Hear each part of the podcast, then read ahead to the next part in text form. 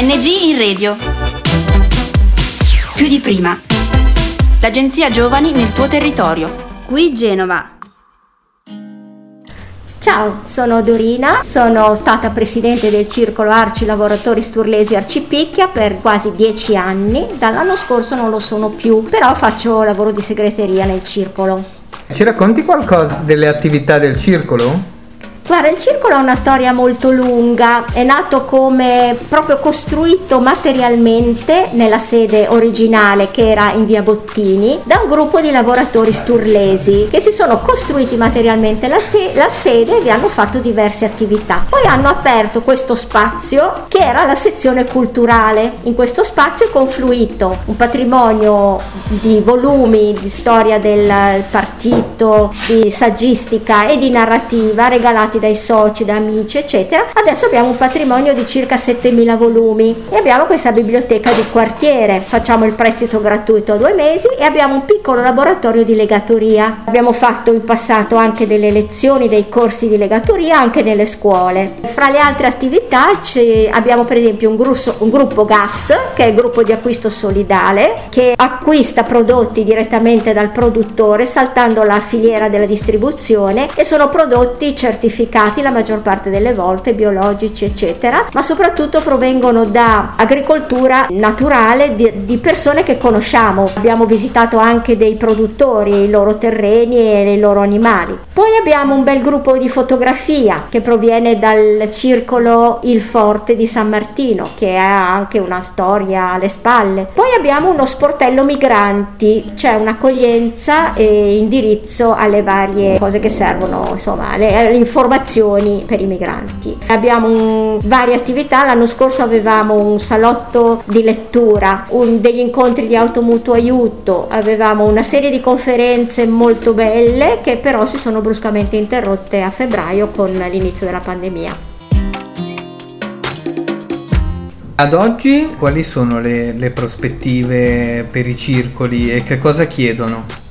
Le prospettive oggi sono piuttosto nere perché a fronte delle spese fisse che abbiamo con le utenze, con gli affitti eccetera non abbiamo più le entrate. Parecchi soci non hanno rinnovato le iscrizioni perché il circolo è sempre chiuso, non riusciamo a fare attività. Il nostro poi è particolarmente penalizzato perché non ha bar, non ha somministrazione, non ha nulla. E da un lato meglio perché non abbiamo costi, ma dall'altro non abbiamo neanche un incentivo per attirare le persone persone, qui facciamo proprio soltanto incontri culturali, cose del genere che attirano poco. Poi le persone anziane con la pandemia non si muovono più ovviamente perché sono le più a rischio e la nostra utenza è veramente formata da persone abbastanza in là con gli anni. Per cui le prospettive sono abbastanza misere. Stiamo cercando di sopravvivere partecipando ai progetti che danno dei finanziamenti, quelli regionali, quelli comunali. A fronte però eh, di, di questi progetti abbiamo degli impegni perché dobbiamo poi eh, realizzare quello che proponiamo. Adesso stiamo proponendo e realizzando degli incontri online, perché non possiamo fare altro, dei corsi di legatoria, corsi di fotografia e corsi di esperanto. Poi abbiamo ipotizzato la biblioteca in casa in cui prevediamo un prestito a domicilio per le persone che non si volessero muovere.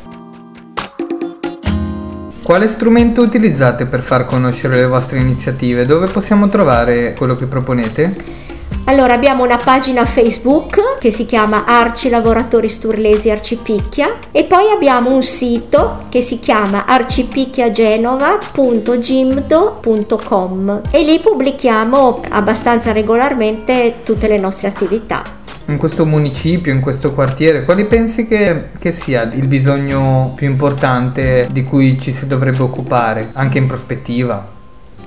Sì, guarda, negli anni mi sono fatta un'opinione in proposito. Mi rendo conto che nel quartiere la popolazione è parecchio in là con gli anni, formato quasi per la maggior parte insomma da persone molto anziane, che hanno soprattutto bisogno proprio di, oltre a un sostegno materiale che può essere banalmente accompagnarli a fare delle pratiche o a, semplicemente a comprare, eccetera, c'è anche il bisogno proprio di aggregazione, il desiderio di stare insieme alle persone e scambiarsi opinioni. Noi qui per esempio il giovedì ci trovavamo con il gruppo dei più anziani del circolo, ci prendevamo il caffè e intanto chiacchieravamo di qualunque cosa, anche di politica, di società in genere, eccetera, di letteratura, eccetera. Adesso con, eh, con questa pandemia, con questa emergenza, eh, questo tipo di popolazione è più che mai isolata, si sente abbandonata e si sente sempre più depressa e impaurita. Bisognerebbe riuscire a fare qualcosa in quel senso per questo tipo di popolazione.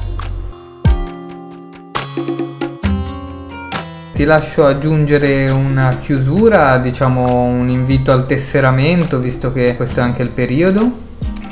Grazie, sì, sarebbe proprio importante cercare di mantenere in vita queste attività del terzo settore perché sono importanti non soltanto per le persone che vi partecipano ma anche per il territorio perché vuol dire presidiare un piccolo spazio come nel nostro caso che altrimenti bene che vada rimarrebbe vuoto di iniziative. Male che vada come io a volte temo potrebbe finire in altre mani che con il sociale e con il democratico magari hanno poco poco a che fare e questa è la mia paura, sinceramente. Grazie Dorina. Grazie a te.